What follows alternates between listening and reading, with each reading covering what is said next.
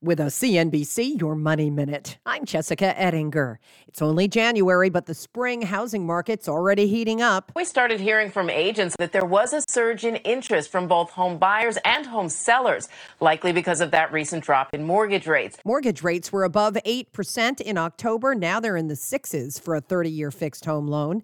That was CNBC's Diana Olick, who says, Open houses are already starting to get crowded. And CNBC caught up with this would be home buyer at one in Detroit. She's moving from Georgia. I have a home in Georgia. That finance rate I got way back when the market crashed, and it's at 4%. Nikita Bell on CNBC. So I know I'm never going to get 4%, but what I don't want is 9, 10, 11, and 12. It is not a credit card, it's a house. There are forecasts saying mortgage rates could even tick down to the 5% range in the spring if the Fed starts cutting interest rates. Lots more on buying a home at CNBC.com. I'm Jessica Ettinger, CNBC.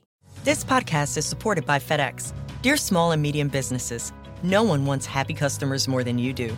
That's why FedEx offers you picture proof of delivery, packageless and paperless returns, as well as weekend home delivery to 98% of the U.S. on Saturday and 50% on Sunday. See the FedEx service guide for delivery information. FedEx Ground service is also faster to more locations than UPS Ground.